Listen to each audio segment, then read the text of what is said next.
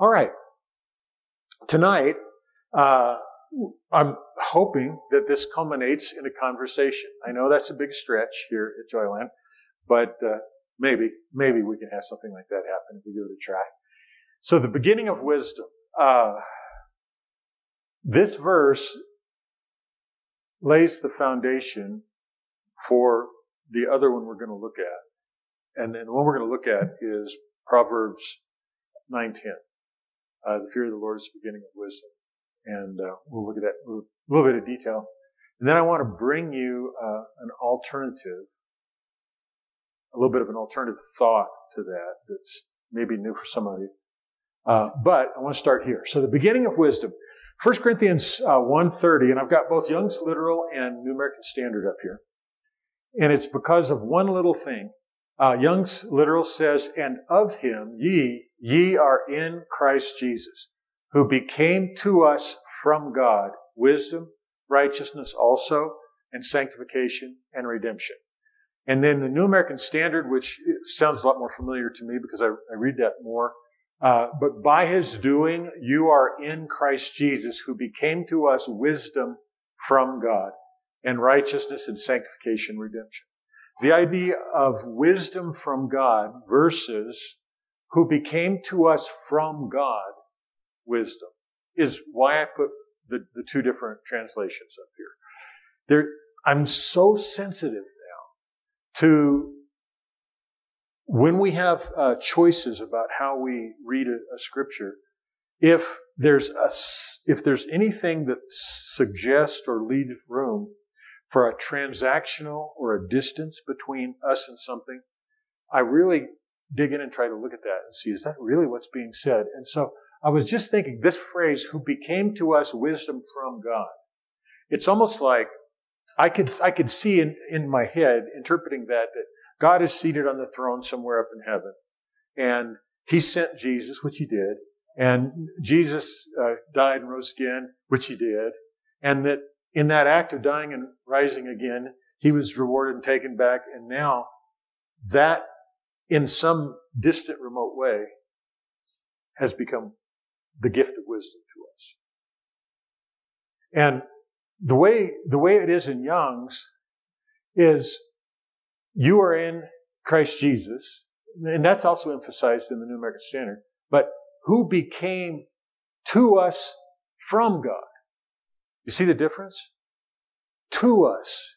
In other words, Jesus himself is our wisdom.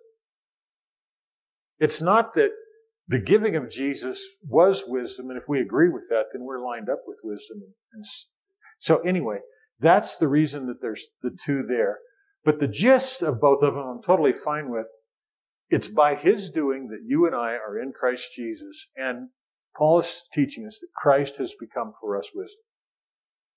So wisdom isn't a mental or an emotional composite that we get and it makes us understand things better and goes better for us.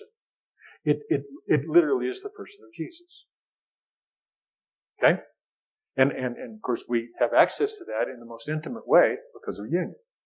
All right.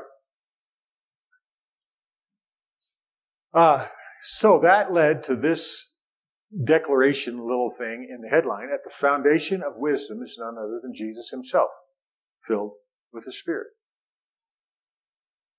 And I went back to Isaiah 11, 1 through 4, and I want us to go through this and I want to show you. So, then a shoot will spring up from the stem of Jesse and a branch from his roots will bear fruit. We all agree that that is a messianic prophecy about Jesus? And everybody thinks about it for sure. The Spirit of the Lord will rest on. The Spirit of wisdom and understanding, the Spirit of counsel and strength, the Spirit of knowledge and the fear of the Lord. And he will delight in the fear of the Lord and he will not judge by what his eyes see, nor make a decision by what his ears hear. But with righteousness he will judge the poor and decide with fairness for the afflicted of the earth. Now, this is one of the verses, probably the primary verse, that a lot of people that, that we hang out with in kind of in, in, our, our circle of friends attribute as a, uh, detailed description of the seven spirits of God which are before the throne. They, they go back and they appeal to this verse here.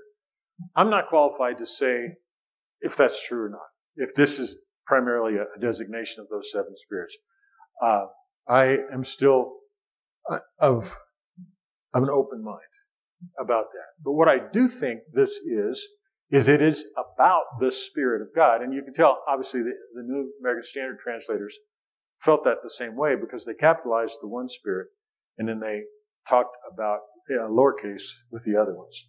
Uh, but I don't want to get into that controversy per se. I want to believe what this says and let the details apply to Jesus because that clearly is, is a true thing.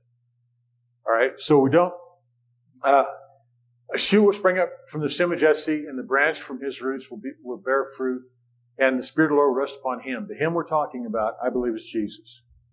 And then the Spirit of wisdom and understanding, the Spirit of knowledge and the fear of the Lord. Now the reason I underlined that and and the reason I look like I did it with my left hand instead of my right, no, I didn't. Uh, it's just kind of shaky, you know, on the screen. Anyway, um, is the, the, promise that we're going to look at in Proverbs is about this stuff that the, the fear of the Lord is the beginning of wisdom. And, and then it goes on and talks a little bit about understanding. So what I want you to see is that in Jesus himself, prophetically, all the components that we're going to talk about are there. Does that make sense? So it's not me just trying to shoehorn them into him. That's really, this was before he, he manifests, before he came. It wasn't before he was the lamb slain before the foundation of the world, but this isn't a look back. This is a look forward prophetically by the prophet Isaiah. And he will delight in the fear of the Lord. So this verse creates a link between the fear of the Lord, wisdom, understanding, knowledge, and how Jesus saw the world and did stuff. He, he didn't judge by what he saw. He judged by what was righteous. So somehow this promise we're going to look at in Proverbs uh, 9:10 is going to be a promise that we're going to be able to put some meat to, I think. And, and, and that's what I'm trying to kind of set up for us. So do you see how this idea of the spirit of wisdom, understanding spirit knowledge, they're all linked to Jesus and they're also all linked to the fear of the Lord. All right. Now, Jesus took delight in the fear of the Lord. Let me back up just one second. Jesus took delight in the fear of the Lord. So, do you think that Jesus' delight in the fear of the Lord was primarily manifest in being terrified by his Father? No. Thank you for speaking out affirmatively. And see that, so now I'm not saying that there is no scripture where uh, Yair means fear like that. But it also does mean reverence. It does mean even the idea of, of being connected and faithful in piety. So you're participating in this thing. And so I just think that, that if we, if we look at, at Jesus being one of the ones that delights in the fear of the Lord, that's not delighting in him being ashamed or afraid or terrified or shrinking back or withdrawing. So let's not be trapped by that concept of fear of the Lord. And I, and I don't think we have to totally dismiss it. I was actually asking the Lord about that. And I said, is there any instance in which that kind of terror, fear is, is part of this revelation? And I felt like he said yes. He said, a person who is a fool says in his heart, there is no God. And to have that foolish declaration challenged by something that makes him afraid is a step toward wisdom. I thought that was pretty cool. I, uh, that's better than I'd have said it. And so it's not, it's, you know, we don't need to be afraid of the term fear of the Lord and all of the ramifications of its meaning. But even in that instance, to be, to be, ter- there are people around the world right now that would be taking a giant step forward if they were afraid that God was real instead of them being confident that he's in, they're in control of him. So, yeah. Yeah, sure.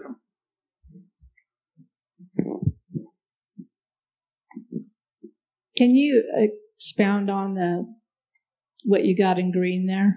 Okay. He will not judge by what his eyes see, nor make a decision by what his ears hear, but with righteousness he will judge. Okay, the reason I highlighted that is uh, Jesus said stuff like, uh, "These words are not my own; they're the Father working in me. I only do what I say the Father doing." So Jesus wasn't going through life just analyzing the situation the Pharisees were in, or analyzing the situation that the the woman at the well was in, or analyzing the severity of the condition of the lepers. He was listening to the Father. He was drawing from the Father. Uh, and the Father is working even until now. So for instance, and I, I've used this as an illustration before, Jesus wasn't caught up in analysis and a conflict about obeying the law when the woman caught in adultery was presented to him at the temple because he knew what the Father was doing. And so when he said, neither do I condemn you, he didn't do that in opposition to the Father. He didn't do it separate from the Father because later he said, these words are not my own. They're the Father working in me. I only do what I see the Father doing. So when Jesus said, knelt down and wrote in, in the sand, and then and then said, "Where are your uh, accusers?" Uh, well, they're not here. Well, neither do I condemn you. That was a manifestation of the Father. He was listening. Or when he's standing outside Lazarus' tomb, he wasn't debating the relative value of raising Lazarus now or maybe raising him later or how sad was Mary or Martha or anything. He, he just was, he said, Father, I know you, you hear me, but I'm saying this for these people. Lazarus comes forth. Does that make sense? So the example of him operating in the spirit of wisdom, understanding, knowledge, and the fear of the Lord wasn't to make him a better analyst. It was the act of him operating in union with the Spirit of his Father. That's kind of what my, my thought is. And it's kind of relevant to what I'm going to suggest uh, in another two slides. Does that make sense? That's a great question, though. It's a great question. And uh, I should have probably done that with a lead. Okay. So, seeing all who Jesus is, and I know that sounds grammatically weird, but I didn't want to put what. Because again, I don't want to put a distance between me and who Jesus is. Because he doesn't put a distance between us. He doesn't put a distance between you. So seeing all who Jesus is in Isaiah 11 gives us a key to interpret Proverbs 9, 10. And then I pulled two other verses, or one whole chapter, uh, but two, two other sections of Proverbs there where this same idea is talked about. And I'm not going to go into great detail about that, but it, it makes a point that, that I think will free us up to consider what I'm going to ask us to consider in five minutes or less. So here's the one. Proverbs 9:10, the fear of the Lord is the beginning of wisdom, and the knowledge of the Holy One is understanding. Now that second phrase is kind of important. The knowledge of the Holy One is understanding. But in this verse, the way it's written, it, it, almost seems to me like you could see those as two separate transactions. The fear of the Lord is one thing. It's kind of like that I offer to the Lord or whatever. And then the knowledge of the Holy One is something I can acquire later. Or I could see a person saying, if I fear the Lord, I'll gain the knowledge, which I could see that too. And I think there's some truth to that. But anyway, um, I'm not trying to pick on it so much, but you'll see why in just a minute.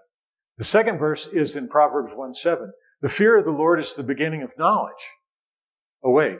I thought the fear of the Lord was the beginning of wisdom. So what I'm suggesting is that the fear of the Lord is kind of important and it's embodied in Jesus and it gives us a lot of benefits, but we'll probably miss the breadth of it if we're just going to try to be too woodenly literal about saying, well, I don't know. I don't know if I believe Proverbs 1 7 because Proverbs 9:10 says, or maybe I can't believe Proverbs 9:10 because Proverbs 1:7 comes before it in the book. You know what I'm saying? I don't think that's the point.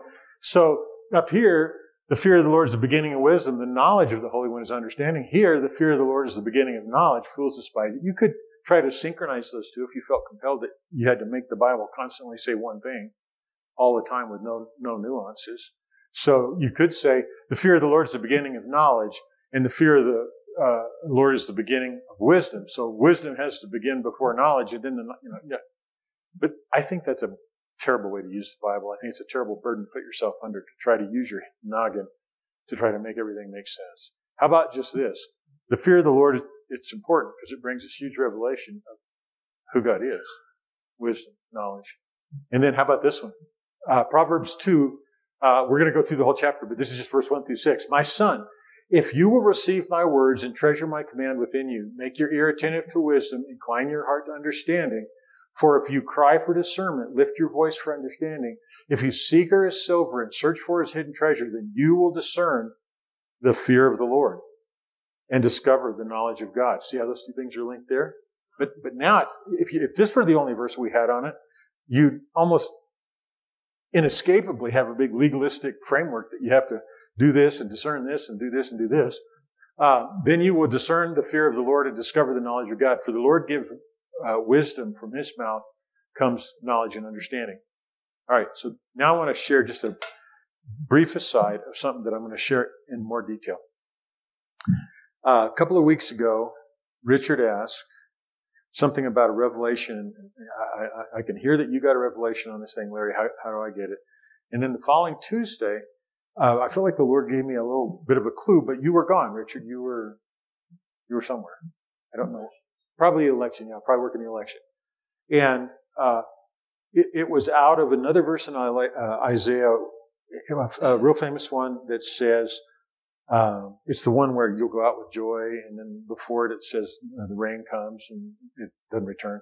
So in the middle there is where it says, and my word which is spoken out of my mouth will not, it goes forth and will not return to me void without doing what the, uh, the purpose is. My purpose is my purpose for which I sent it.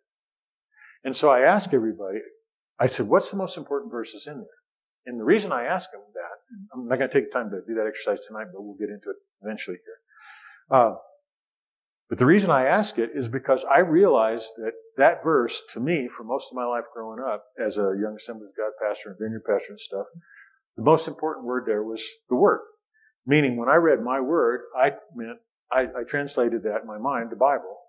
And then I realized, shortly after that, and then looking back on my, my life, I realized how much heartache comes to people who narrow the definition down to that, disassociate it from God, make the Bible a standalone promise machine, and then they get disappointed when, when their Bible, the words of their Bible, don't go forth from, they do go forth from their mouth in, in a confession, but they don't necessarily return to them with the purpose that their mouth and their mind and their heart and their hopes put them out. Now, I'm not trying to undermine the idea of believing the scripture for promises. But what I am saying is that I was looking in there and I was going, wow, that's a terrible burden to put on that passage from Isaiah because it's a very different thing that to suggest that I can choose a passage out of here, make it my own, send it out for a purpose of my own, and that that has the same weight as God saying, my word, which comes out of my mouth to accomplish my purpose, which is sent from my things, will not return to me void. But it's so plugging yourself in to a scripture that's about God automatically probably diminishes the horsepower of that scripture. Now, where are we in relationship to that? This was the thing. So, if we were to look seriously at what is the most important word in there, well, it's my. God is speaking in the first person. My word, my purposes, my sending, my, my return, you know, this kind of stuff. But that doesn't leave us out in the dark. Because the very next verse says, and you will go out with joy and be led forth with peace in the mountains and the hills will clap their hands and all this kind of stuff. So I, I personally, Richard, have started looking, and you, you heard this on Tuesday, but I've started looking for Where's God in these promises and these verses and these doctrines and these thoughts? Where's He? And then I try to let that be the focus, that be the security, that be the, the horsepower behind it, and then see where, now where that comes for me, where that fits for me. And so, I, anyway, we'll do that in a better job of that in more detail. But here we go. So we see the fear of the Lord in all three of these verses, right? Okay. We see wisdom scattered throughout them all. We see knowledge, the knowledge of God scattered throughout them all. And understanding is not in Proverbs 1 7. You could make a case that the uh, concept of instruction is toward understanding, uh, but it's not necessary. I'm not trying to shoehorn it in.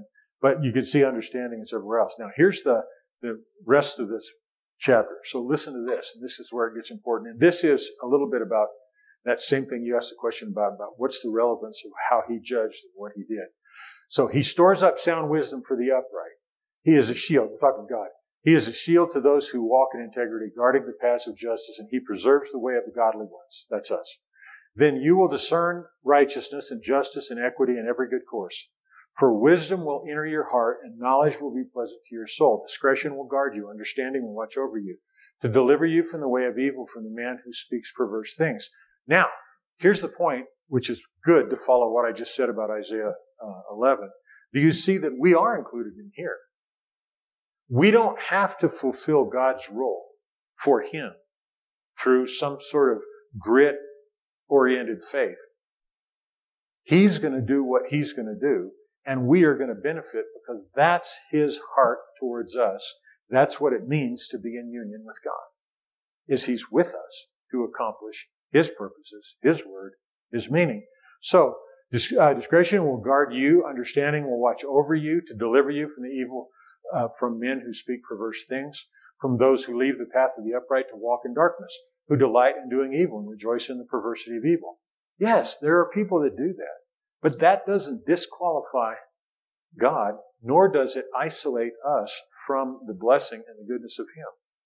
Now, I don't know how it works out all the time, but I, am getting the fact that this thing we're talking about now, the, the uh, fear of the Lord, leading, being the beginning of wisdom, and the knowledge of the Holy, being the understanding, so on, it, it's relevant to everyday life. To deliver you from the strange woman, from the adulteress who flatters with her words that leaves the companion of her youth and forgets her covenant. There's, there's not much more organic and gritty than somebody's life who falls apart because of an affair or falls apart because of indiscretion or something like that. Uh, that leaves the companion of her youth and forgets the covenant of her God, for her house sinks down to death and her tracks lead to the dead. No one goes to her return again. They do not reach the path of life. So you will walk in the way of good men so the alternative is you will walk in the way of good men and keep to the path of the righteous, for the upright will live in the land and blameless will remain in it, but the wicked will be cut off from the land and treacherous will be uprooted. So there are consequences that's real about this idea of the knowledge of God, the understanding of God,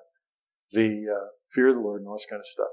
So that's really all I was trying to point out is that this isn't just an, uh, uh, this isn't an extracted religious parameter, and it's not just a, a a spiritual formula for something.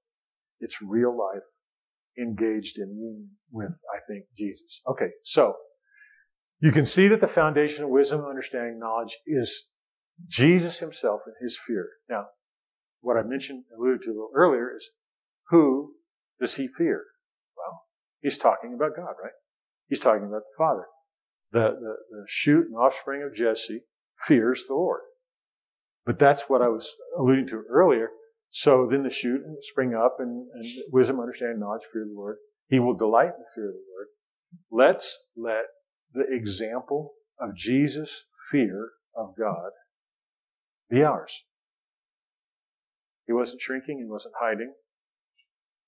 He was revering, he was honoring. Let's let him, you know, as the Father sent me, so send I you.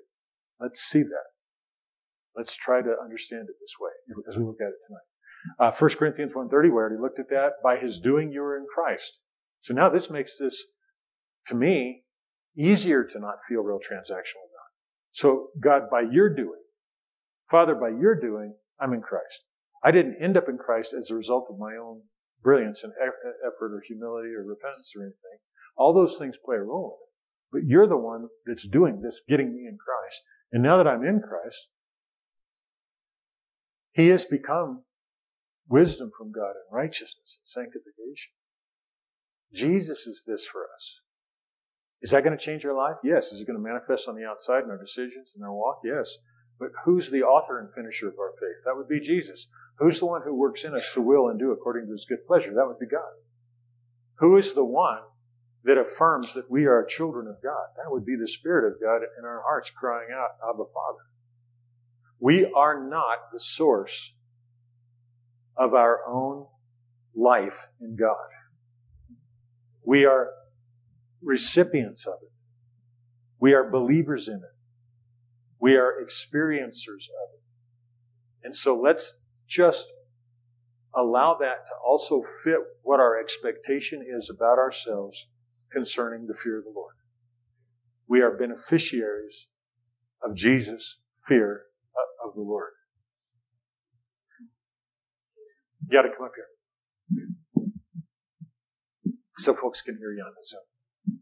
Um, real quick, um, when I thought, think about the word fear, I'm also, there's another, um, yeah, there's another meaning for fear is being amazed, you know, also, uh-huh. you know, awe of God. Oh, yeah, absolutely. So I, I can't really see Jesus being afraid of God, but he may be amazed by God. Yeah. And so using that perspective, it really fit into what you're saying, uh-huh. that we should be like Jesus, where we really amazed at God and yeah. be awed by God and, and the follow through, then receive his blessing because we saw all that he's capable, able, and he's amazing. And say, that guy's amazing. He can do it. You know what I mean? Amen. Rather than say, I have to do yeah. it. He do it. That's good. And I don't even, I, am not saying we need to be afraid of any of it. I'm just, that's brilliant. That, and that is definitely the way the word's used a number of times, both in the Old and New Testament, uh, in, all situations. Sorry about that. that here, come on. Um, the last one down there, the fear of the Lord is the beginning of wisdom and the knowledge of the Holy One's understanding. So, all of that to lay the foundation for the one point I want to make tonight, and I want to have a discussion about, and that's this. So, uh, you guys, most of you know who Steve Baxter Kruger is. I've talked to him about him a lot. Some of us have seen him, met him, been with him. Uh, so Baxter Kruger is the, the chief cook and bottle washer at a place called Perichoresis, which, uh, he's a theologian. Uh, he, he, came out of a Reformed church. He is a Trinitarian theologian. He's smart. He's regular. I like him a lot. And, uh, I'm privileged in a small way to call him a friend. Uh, so Baxter Kruger has a version that he promotes of Proverbs 9:10, a, a, translation, if you will, or a, uh, a paraphrase. So Proverbs 9:10 in New American Standard is the fear of the Lord is the beginning of wisdom, and the knowledge of the Holy One is understanding. The part that Baxter paraphrased in a different way is the first half of that verse. And here it is. The recognition of the sacred presence of the Father, Son, and Holy Spirit in every person, moment, and place is the beginning of wisdom. And then in your mind, you can go ahead and add, and the knowledge, or think back to what we talked about in the, in the, the root of gnosko, then that one of the elements of that is perception. One of the elements of gnosko is to perceive, to experience, to notice. It's the same, same kind of word. And so it could be the recognition, if, if Larry was going to jump in and presume, pre- presume on the whole process to add my own little thought, the recognition of the sacred presence of the Father, Son, and Holy Spirit in every person, moment, and place is the beginning of wisdom. And noticing the Holy One is understanding in those persons, places, things. All right. So that's Baxter's version of that. What I want us to do tonight is discuss the differences in how those two sound and feel. Second, I want to discuss the possible legitimacy of what Baxter is suggesting. And to do that, honestly, we would also have to be open to the fact that you might think, uh, no, I don't think, I don't think that captures the truth of it. Uh, and the potential merits, if we do think that, that it's real, of Baxter's understanding and the version of this verse and the revelation that it releases. And particularly that last part, I hope we can get to it. The revelation about us, about God, about wisdom, about understanding that that might release. So do you understand what the question is? I'd love to hear your thoughts, and I know I just showed it to you 45 seconds ago, but uh, the recognition of the sacred presence of the Father, Son, and Holy Spirit in every person, moment, and place is the beginning of wisdom. And the, the, the noticing of God, the Holy One, is understanding. Zoomers, anybody got a thought? Richard's coming up here to get us started, but uh, don't hesitate to jump in if you would like to. Hi, Tim and Meg.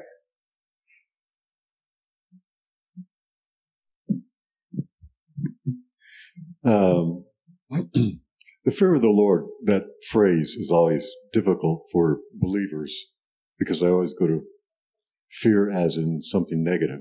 Yeah. So the recognition of the sacred presence of the Father, Son, and the Holy Spirit in every person moment is so much easier to understand and comprehend. Yeah.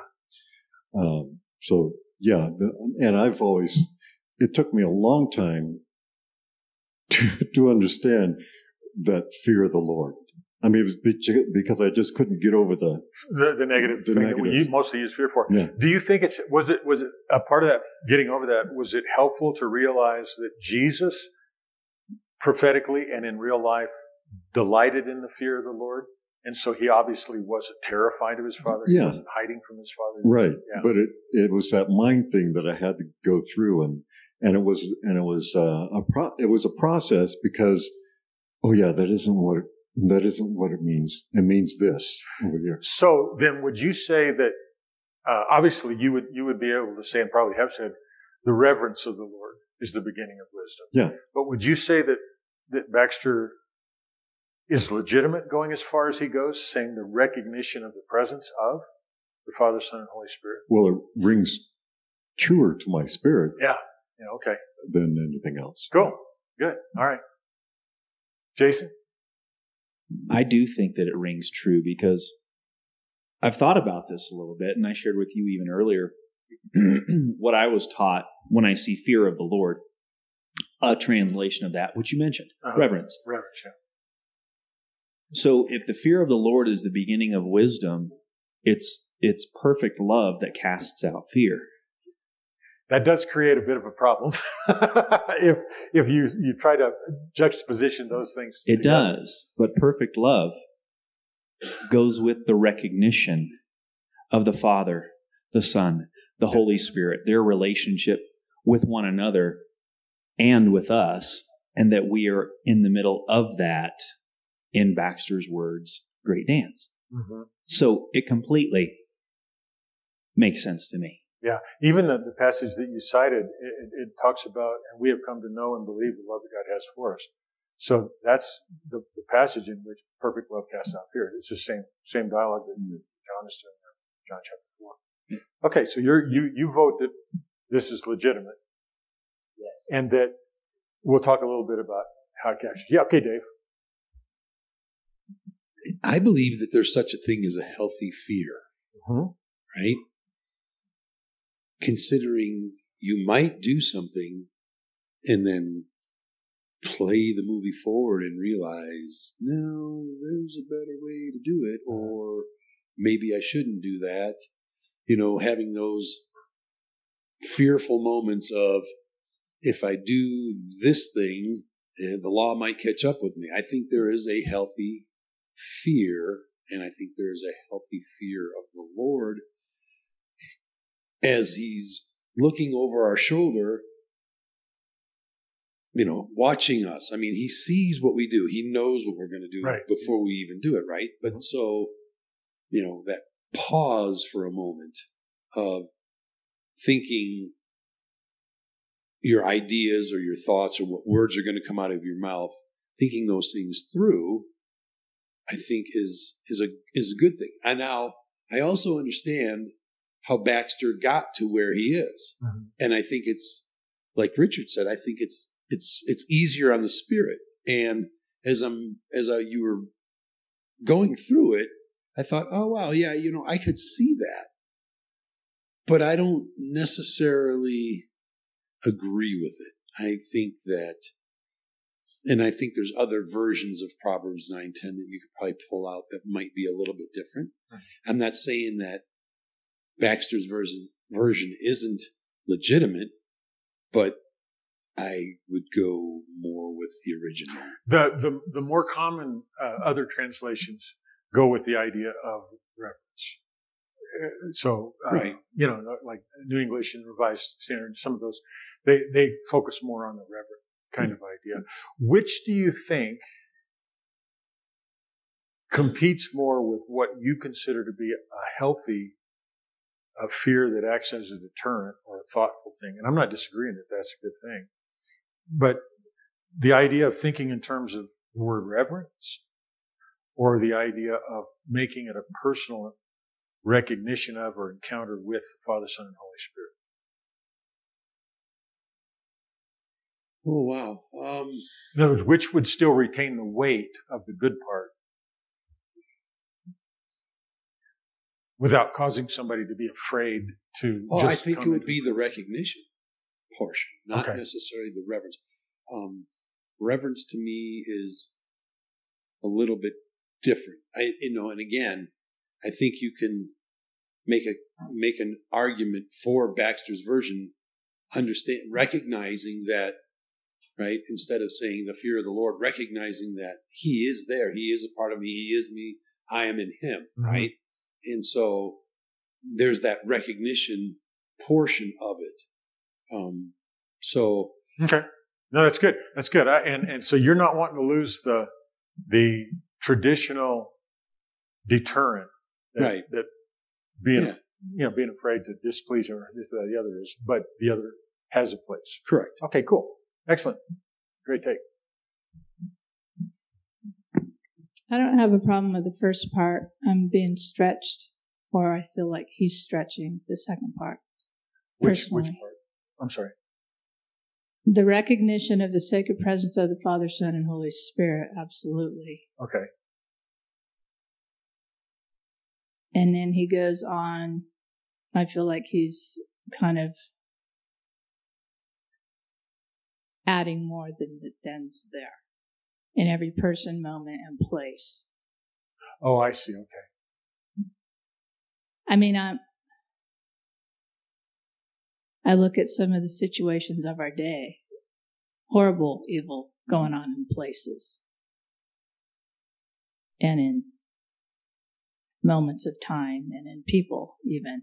So to say that he's there, I'm not saying he's not there.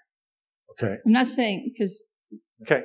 God's everywhere, but I just the way he's linking that uh, is that I don't know. It doesn't jive with me exactly. So if he is there, what would be the advantage to not recognizing him as there? Ask that again. If if you do believe that the presence of the Father, Son, and Holy Spirit is somehow present even in those horrible situations, what would be the advantage to not recognizing him there? Uh, in other words, what I'm guessing is it feels almost like that second statement is sort of endorsing his presence there without really dealing with the horrible situation. Mm-hmm. Yeah, I'd say. And, and so, um, would there be an advantage to intentionally being blind to his presence in a difficult situation or an evil situation or abusive situation? I guess I'm not following your question. Can somebody help me? You, are you asking the person who's doing that if they're ignorant no, I'm asking of his you. presence? I'm asking you. Would there be an advantage to, like, like, what, what would be the advantage if we believe that God is in it, not recognizing it? What would be the advantage of seeing the Lord in those evil situations? Is that what you're asking me? Uh, but ch- choosing not to acknowledge it. In other words, go, let's go back to the other scripture. In all your ways, acknowledge him, he will mm. correct your paths. The acknowledgement, the acknowledgement seems to be a part of the correction. Mm-hmm. So, so for me, if I, if I admit the first part, uh, then it seems like in the horrible situations, it's even more important to recognize the second part. Otherwise, I'm, I'm tempted to react out of some other form. I mean, I get your, I understand your, your point. And I'm not trying to put you on the spot to come up with an answer for right now. Yeah, I guess I'm not seeing what you're saying. Okay. Um, yeah, because it almost sounds like it's conclusive despite, uh, yeah, it, it just feels like a stretch to me. Okay. That's, all, that's all I can cool. say. No, that's good. That's good. I appreciate you taking time to go through. So I had a problem with that, uh, with Baxter, Baxter's version of 9, 10 until I started thinking about Samson. Because from an outward point of view, looking at Samson, dirtbag. But the fact that Samson had the ear of God, not a dirtbag. Yeah. And looking at Manasseh and looking at all of the people that, looking at all of the flawed heroes in the Bible, and even thinking about what happened in Israel just recently. Have to recognize Daddy in all of it because he is about restoration. And without knowing why something happens, I don't even know how to say this.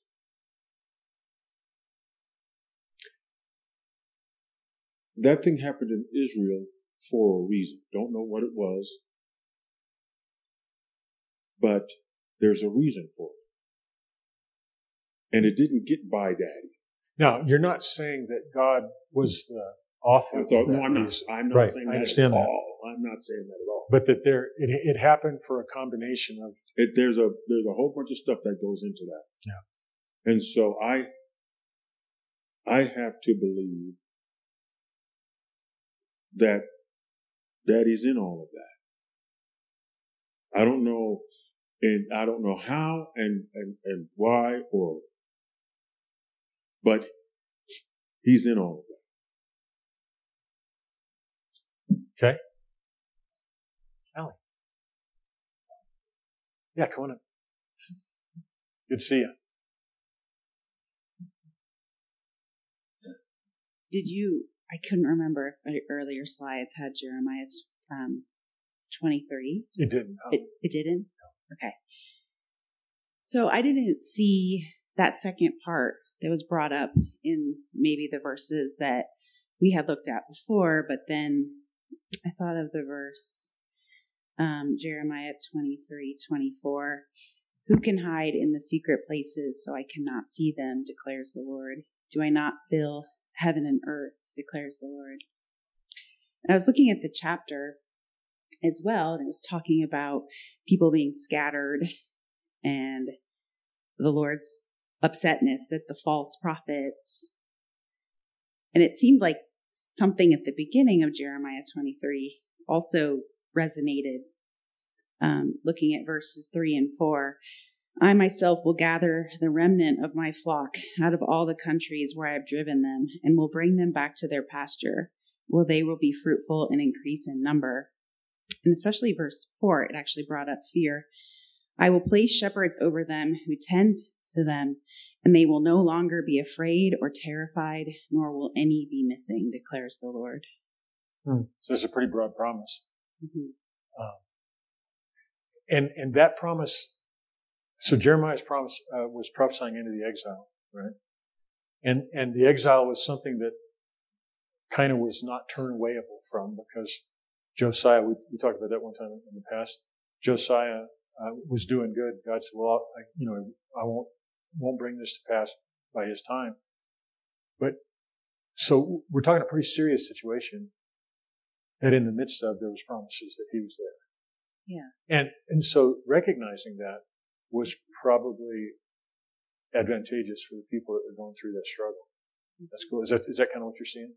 Yeah, and I just thought, well, maybe his translation doesn't just pull from like looking parallel to Proverbs right, 9, right, 10, right. and other verses, but just more of a whole look of scripture. I think that's kind of it. And, and it kind of freaked me out a little bit. I was struggling a little bit because mm-hmm. I, I wanted to go back and try to resolve it with mm-hmm. word study. Right. But, but no, it, it isn't a word study translation. It's, mm-hmm. it's a translation, you're right, that embraces the, the nature of who, who this root of Jesse revealed the father to be. Yeah. And, and yeah yeah, and it even goes on to talk about in the next couple verses the the root of Jesse. So it's yeah. kind of cool. Praise God. That's awesome. Yeah. Interesting. Anybody else? Yeah. Thanks. That was a great, great observation.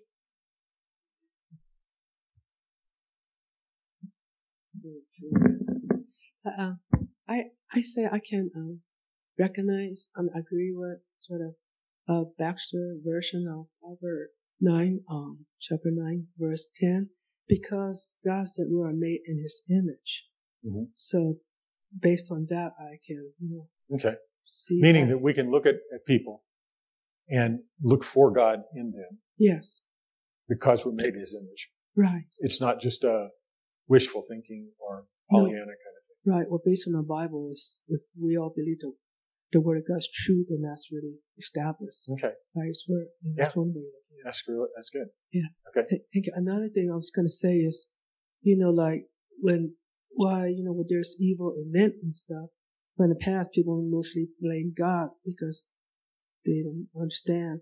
But there's also forces of evil at work, you know, that causes that thing to happen. So you can't always you know, blame God. And when you see people who's supposed to be made in God's image do a horrible thing, it's because um, there can be possessed by the evil forces that wants to hurt God's children to get back at God and is operating through them. Now sometimes, you know, they're possessed, but sometimes they operate to people who are not aware of who they are in God. So they don't recognize that. There's a lot of evil that's, that's that way, which would lend itself to that idea of trying to promote recognition of the presence of those, even in those difficult circumstances. Correct. It's hard sometimes too, you know, like politics or cultural things and social things. Right. Uh, it's really, really easy to, to look and go, well, this is not God. And, and it's not God. I agree with that. So it's not God. Yeah. Yeah. Okay, good. Thank you. Yeah. Oh, go ahead. One more. One quick sentence. Yeah. I, I'm, you know, sorry to say, I think we're entering uh, the dark ages now. Again, I've been thinking a lot of time why all these bad things happen, why all this combination. We all can say we're heading toward the end time, which is true. But to me, it's like being enmeshed in the dark ages. Remember, before the age of enlightenment, was the dark Mm-hmm. ages.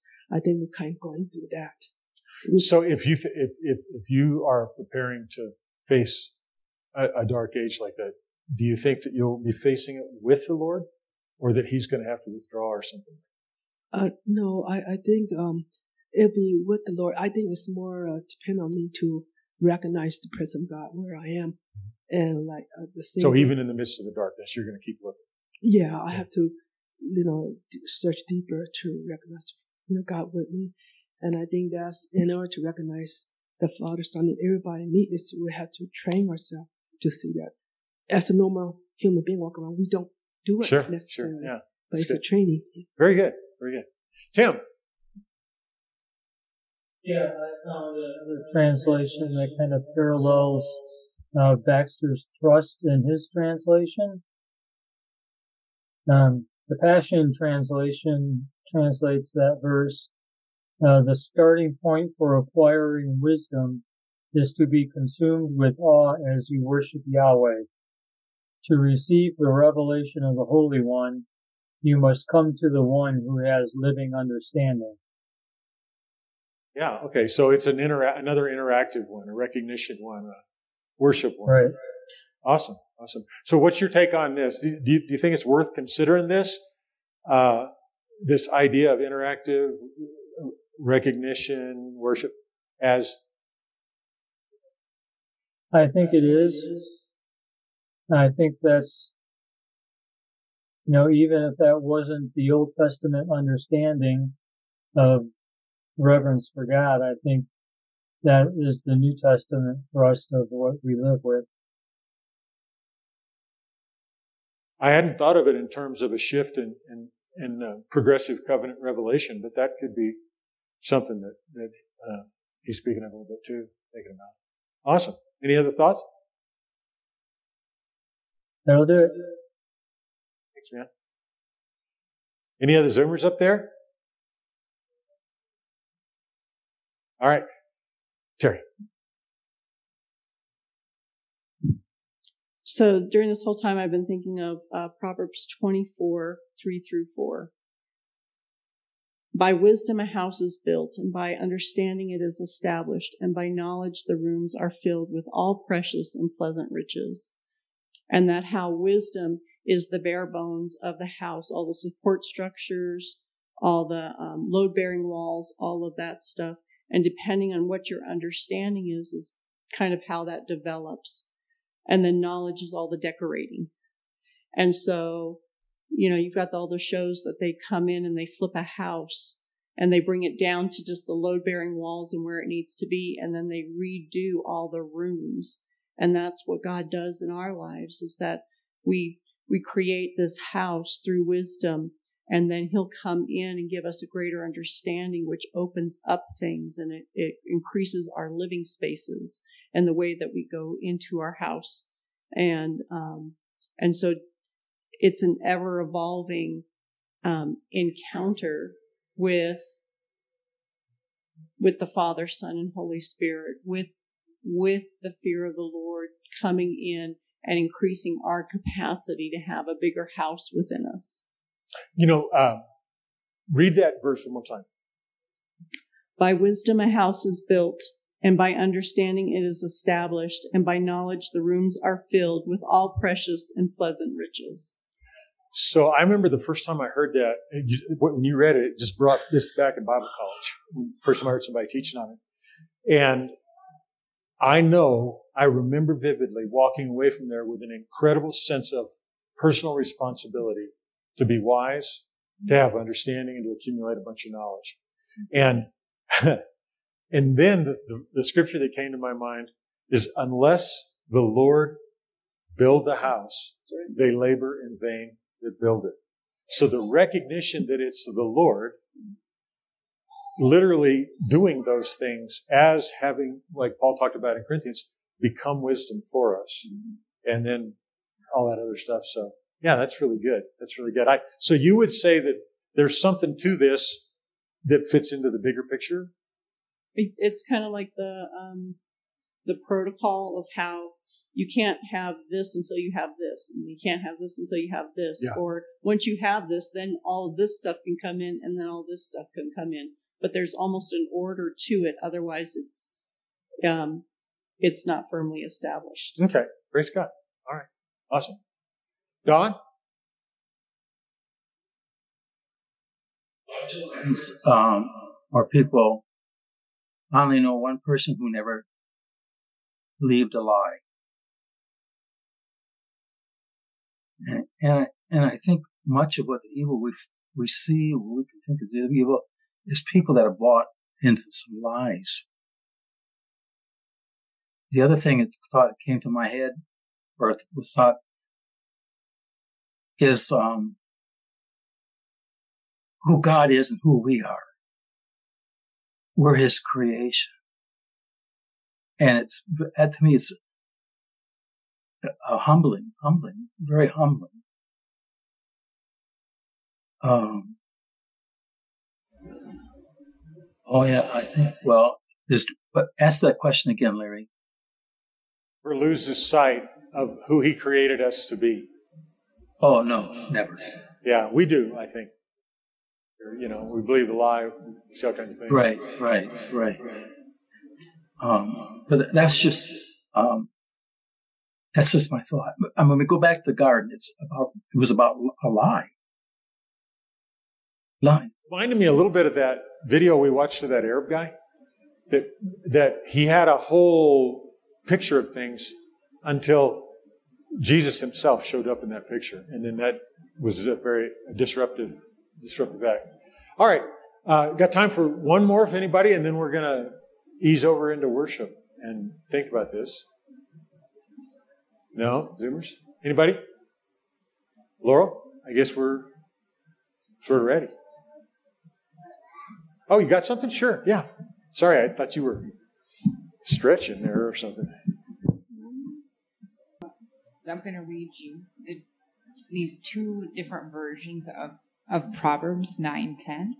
Those one up and there? you're going to tell me if you think that both of those, if, if they feel they're right to you. So Proverbs 9:10, one way that it says in the Bible is the fear of the Lord is the beginning of wisdom, and the knowledge of the Holy One is understanding. And then there's another version of how somebody's wording it. And he says the recognition of the sacred presence of the Father, Son, and Holy Spirit, and every person, moment, and place is the beginning of wisdom. You, want to say? Yeah, come on, coming up. What do you, so, what do you think? Which one? Which one sounds good in your heart? Well, to me, it would be the second one. The second one. Mm-hmm. When you think about the fear of the Lord, what do you think about? The, when somebody says the, the fear of the Lord, do you have a picture in your head or anything? What do you? Picture? Is it happy feelings? Yes. Okay. More happy than afraid, mm-hmm. or than scared, or than mm-hmm. terrified, or something. Yeah. All right, cool, awesome, very good. Thanks, buddy. Thanks. All right, so I'll, I'll pass on to Baxter next time I see him that Sterling voted for it.